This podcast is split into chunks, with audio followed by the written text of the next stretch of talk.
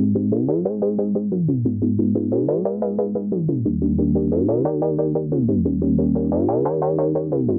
の番組は自立した子として活躍できる人を増やすために活動する王のメンバーが答えのない時代を生きるためのヒントについて語り合う番組です。こんにちは。パーソナリティを務めます王株式会社の岡田カレンです。田中優子です。つくもです。それでは、えー家族編の番外編です。よろしくお願いします。お願いしますえっ、と、今回はですね、あのーまあ、家族編の番外編ということで、皆様の家族に関する思い出に残るエピソードをちょっとお伺いしていきたいなと思いまして、あのー皆様のご家族がどういう方なのかっていうことでも良いですし、あのー皆様のご家族の周りで起こったエピソード、面白いものであったりとか、ちょっと感動できるようなエピソードなどなどをこう順次聞いていければなと思っております。よろしくお願いします。お願いしますと早速なんですけど、カレンさん、何かありますか？いやこの話題私結構考えてたんですけど、はいまあはい。何も思い浮かばない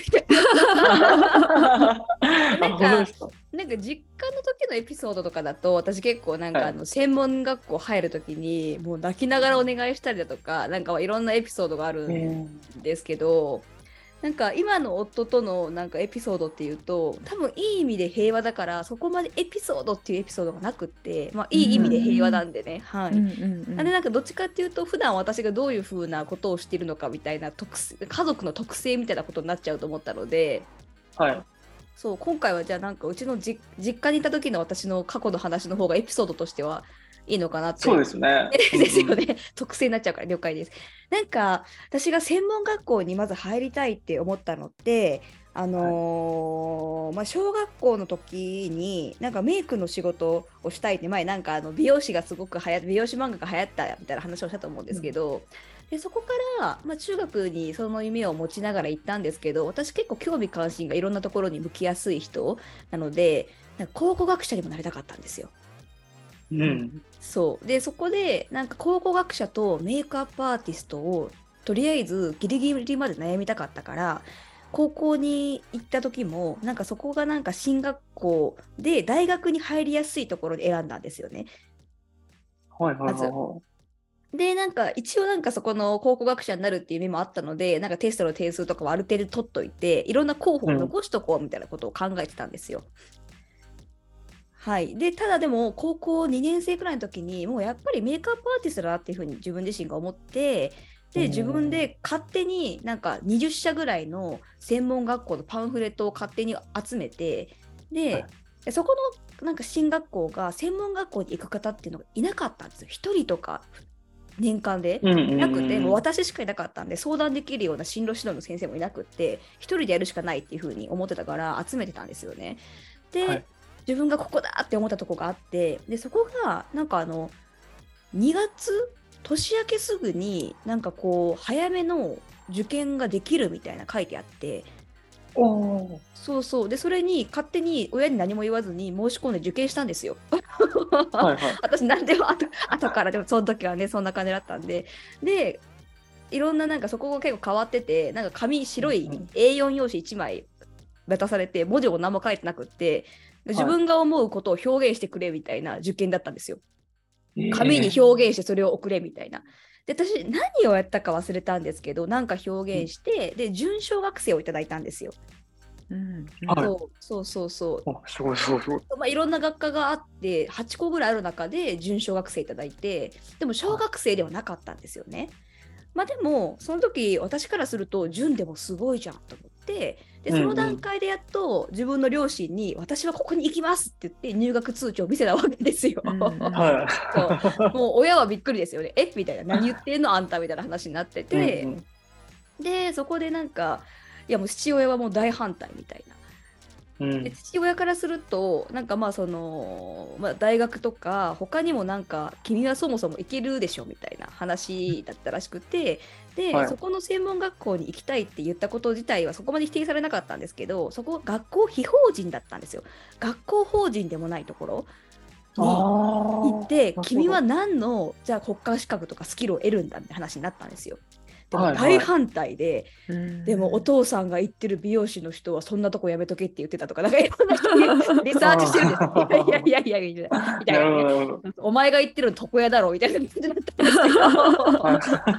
当時はね、そうそう。でも、まあ、親からしたら大反対で、でもう私、受けちゃって、準小学生いただいてるんですけど、その段階で急に父親が、いや、小学生じゃないとダメだって言い出したんですよ。いや、でももう受けて結果出てるのに、ここからどうやってそのワンランク上に行くんだっていう話になって、でもはいどう折り合いつけようかなみたいになったんですよ。もう私は行きたくてしょうがないし、私はここしかないって思ってるから、うん。から納得してもらうために、まあ、話し合うわけですよね父親と。でもはい母親その時、多分話し合ってなかったんですけども父親となんとかまあ話してみたいな感じでで結局もう私が泣きながらお願いしたりだとかここに行くとうん私がどんな風にこういろんな道をたどれるのか可能性があるのかみたいななんかそこの学校の紹介を延々としだすんですよ。なるほど。こんなことが得られるとこんなことができるんだとかって言って、うん結局はなんかあのー学校の設備費っていうかなんか必要経費ですよねメイク道具とかドライヤーとかいろんなものが30万ぐらいあったのかなそれを、はいはい。高校生の間にお金貯めるっていうことで決まったんですよ。そのお金がたまらなかったら入学させないと、そこでお前が本当にやりたいかどうかみたいなところを意思の判別をしますっていうところと、あと専門学校入った後の交通費とかおかるかかるなんかランチ代とかも全部自分で払えみたいな感じだったうんんですよ。うん。だからそんだけ自分に意思があるんだったら、もう私たちも分かりましたと、授業代払ってあげますみたいな感じになったんですよね。うんででもそれ結局最後になんか父親は結構なんか喜んでくれて、はいで私もなんかそんだけの気持ちでその専門学校に入ったんでやっぱ成果残さないとって思うんですよ。うん。でその結果なんか学内コンテストとか優勝したりだとかなんかいろいろなんかあの今も結構ね王の仕事頼んでる動画プロデューサーのことをなんかはいプラダだったかなのなんか学生のコンテストみたいなのがあったんですけどそこで優勝を取ってプロダうん。プラダの店舗に動画流してもらったりだとか、そうそうそうだからそこの父親になんかそんだけやってもらっていろんな人に応援してもらってるからなんか多分成果出さないとっていう気持ちがすごい強かったんですけど、うん。そう。でそこで結構なんかいろいろ学生時代から成果を出すことができたからなんかもう父親も結構喜んでくれて生かしてよかったみたいな、そうそう。そんなエピソードはありました。うんそうそうあっそうてそうこうね、結構ね濃かったんで今の夫とのエピソードがゼロとか言っちゃったんですけどいやあるんだけどね。なんか霞んじゃう気はしますそうなんですよね。そうで今なんかそういう風に頑張ってきた仲間と結構今ね王としてお仕事一緒にできたりとかしてるクリエイターとかもいるんで、それやりやすいですよね。あんだけ切磋琢磨一緒にしてきた方々とできるから、うんうんっていうのはありますね。うん。なるほど。いやあありがとうございます。わかる。なんか親の気持ちがわかる。もう今お父さんの気持ちになりながら話 もうねこんな娘いたら大変ですよ勝手に見てね。そうあそう。まあでも逆になんか悩むことはなかったって言ってましたけどね。勝手に持ってくるからいろいろ心配することはもちろんあるけどなんはいかどういう方向性に持っていったらいいだろうって思うことはなかったと言ってましたうね。なるほどうんうん今ちょっと、あの、その親の気持ちがわかるっておっしゃいましたけど、ゆうこさんは？そうですね。いや私もはいまあ、育った家庭もねあのいろんなエピソードあるけど、まあ、私は今の家庭で言うとあの会社員として働いてる夫がいてうんではい。あの小学生の娘とあの保育園の息子と私とって4人家族なんですけどうんうんやっぱり、あのーすごい親の気持ちが分かるって言ったのはねなんかこう親としてこうなってほしいなみたいな子供に幸せになってほしいなっていうのと、子供は子供で別人格として育っていくみたいなのって、やっぱりなんか親としてはそれをねちゃんと踏ん切りつけるのって大事なんだなと思いながら聞いてたっていう感じなんですけど。でもうちの家族あの今リアルタイムであの運営している私の家族でいうとあのはい。本当になんかね、プロジェクトチームみたいな感じなんですよ。でもうすでに運営っておっしゃってましたもんね。そうですよね。め運営運営そうめっちゃ面白いですよ田中家。確かに確かにそうですね。だからまあ一応ね2人私があのもちろん産んだわけなんですけどもうなんか生まれた時からやっぱりもう別人格っていうのうんとあとなんかなんていうのか時代が違うから多分私たちが思う歩んできた道のあの成功みたいなこうなってほしいっていうのともうんはるかに違う時代を生きるもう2世代ぐらい違う時代を生きるだろうみたいな感覚があるので、もうなんかむしろ新しい情報持ってきてくれみたいな感じなんですよね。確かに結構そうですよね。なんかね、そうそうそうそう。二人ともなんか結構教えてくれますもんね。いやそうそうえそう。そうそう。カレンちゃんこうだよとか、あそうなんだ。とか普通にありますもん、いつも。そうそうそう。でうちは夫も結構そういう感じで夫婦間もそういう感じであの仕事も全然今もともと同じ業界だったけど今は違う仕事をしてるけどなんかもう本当に家庭はシフト制で回しながらたまに会うとなんか最近どうみたいな情報交換をするみたいなシフト制。シフト制。やばいな。そうなんですよ今日のお迎えはそちらでみたいな感じで。でもなんかベースがやっぱりみんなそれぞれあのこの家から派遣されてこう外に行って何持って帰ってくるみたいな感覚だからなんか割とうん。食事時とかもまだ子供だけどなんかこれあのどうどうなの？最近みたいな話を結構ね振ると子供たちもねそれなりに考えるんですよ。考えて喋るしおー。あとなんかこう分かりやすいので言うと YouTube とかあのやっぱりすごい見過ぎちゃったりとかして、なんか目が悪くなるからやめてほしいとかあるじゃないですか親として。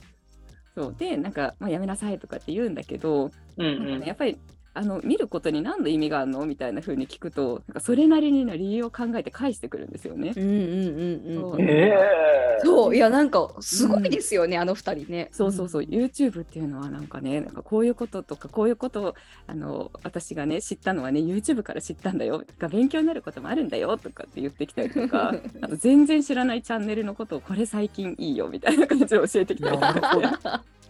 なんかそね、の、あれですね、なんだろう、うん僕 YouTube 見てるとき、ほとんど何も考えてないので、ななんか今すい、ごいお子さんに負けた気がしました。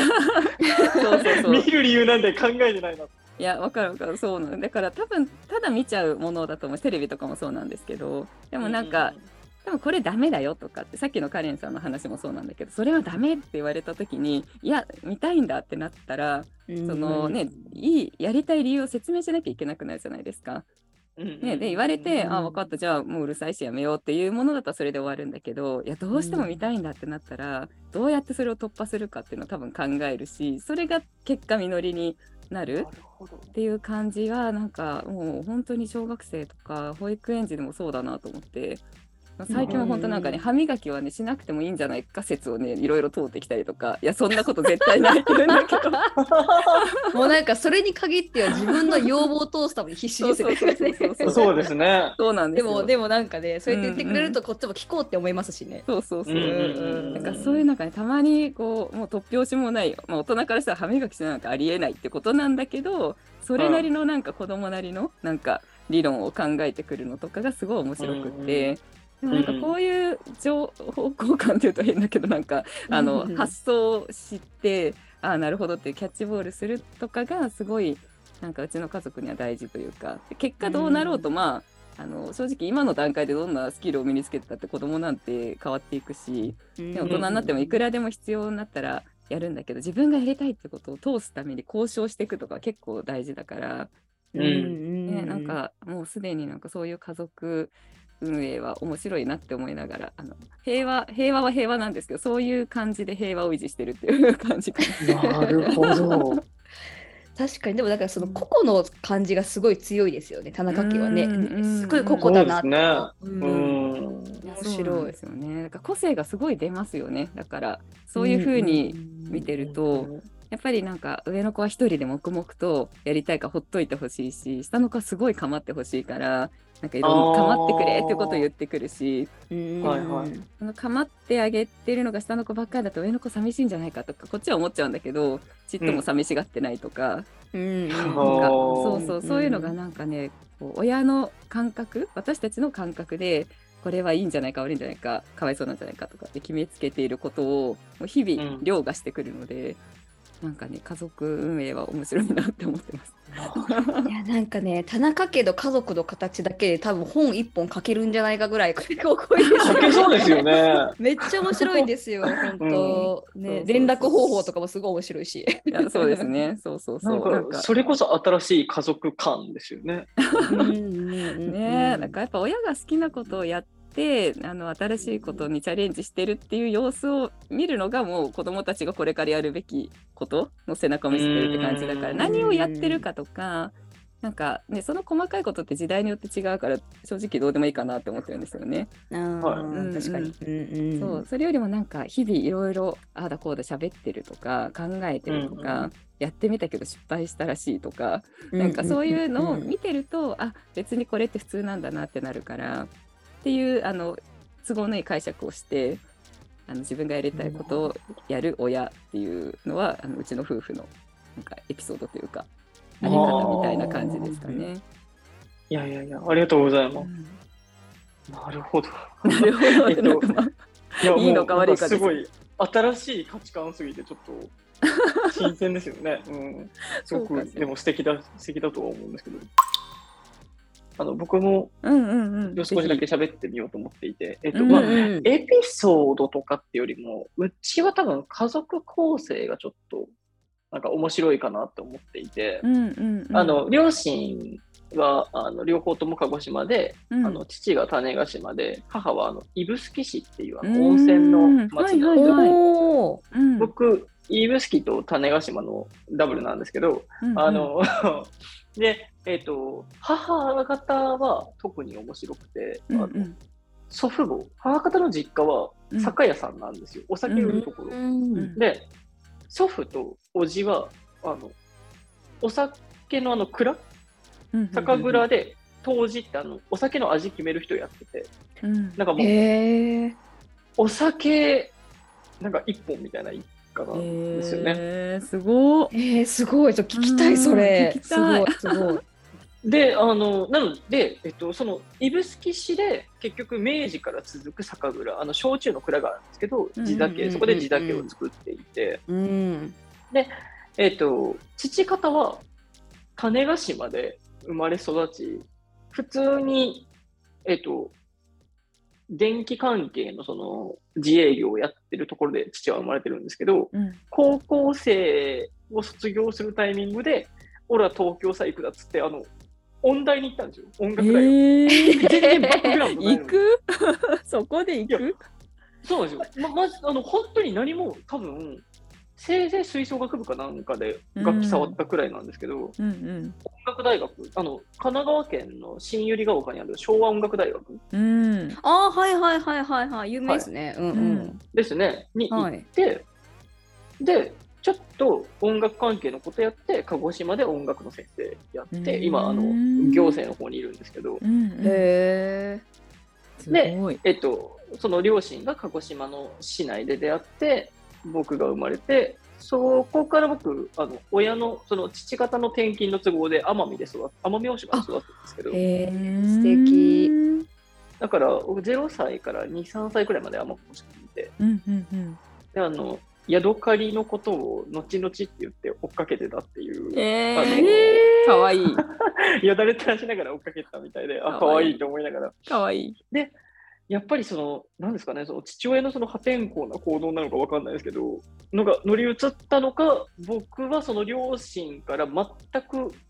あの影響を受けてない理系に行くっていう。うー。うんん確かでに。あの全然、そうですね。で、母親は結局そのまま、あの、お酒のところ継ぐのかなと思ったらそうじゃなくて、あうんの、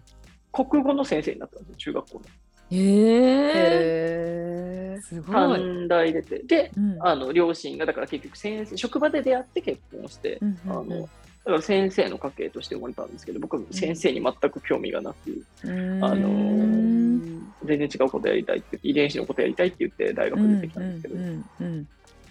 なので、そうですね。で、うん。父方も母方もお酒が強い家系で割と、うんまあう、ん母方はよくわかる。し、父方も、まあ、島の人なので、うん。あの、お酒強い家系で結構続いてるんですけど、うん。あの母親から言われたのは、いや、父方も母方もお酒結構強いけど、お前は異常だって言われあ言われたので、うん。多分。あの、そのもう一段階上くらい僕は強いんだろうなって掛け合わされたのかちょっとわかんないすごい。なんかそのね、そちらの方の方の強さがもうこちらわからないですよね。どんだけ飲め本当に本当に。る私も全然飲めないからもう飲めるだけでもすごいのに、うん強い人がさらに強そいそうそうもうなんか次元がわからないみたいな。ねそれこそなんか遺伝子に何かがきっと。いや、もう刻まれてるんだと思う。あの、鹿児島の飲み会は気づいたら水が焼酎にすり込まってるんですよ。無理だ。無理だあの、あのそんな、そんな感じ。すごい。ごいやでもはい。なんかお話聞いてるとね結局あのつくもくも全然ねご両親の道じゃないところに行ったっていう感じだけどご両親もやっぱりそうされてるから、ね、なんかそういう意味ではやっぱり自分で決めて動けるような環境をちゃんと作ってくださったんだろうなって思いますね。それはすごく大きいと思いう。んます。あとそういうチャレンジ精神というか、なんか全然臆せず出ていくっていうのは少し以前なのかなっていう気がします。ね本当家族の影響って大きいですからねやっぱり。なんかうん。自分の中のちょっとした法律みたいな感じになるから。いやめっちゃわかります。うん。めっちゃわかる。うん。確かに。この番組は毎週月曜日に配信しています。詳しくは概要欄からご確認ください。皆様のコメントなどもぜひぜひ募集しております。よろしくお願いいたします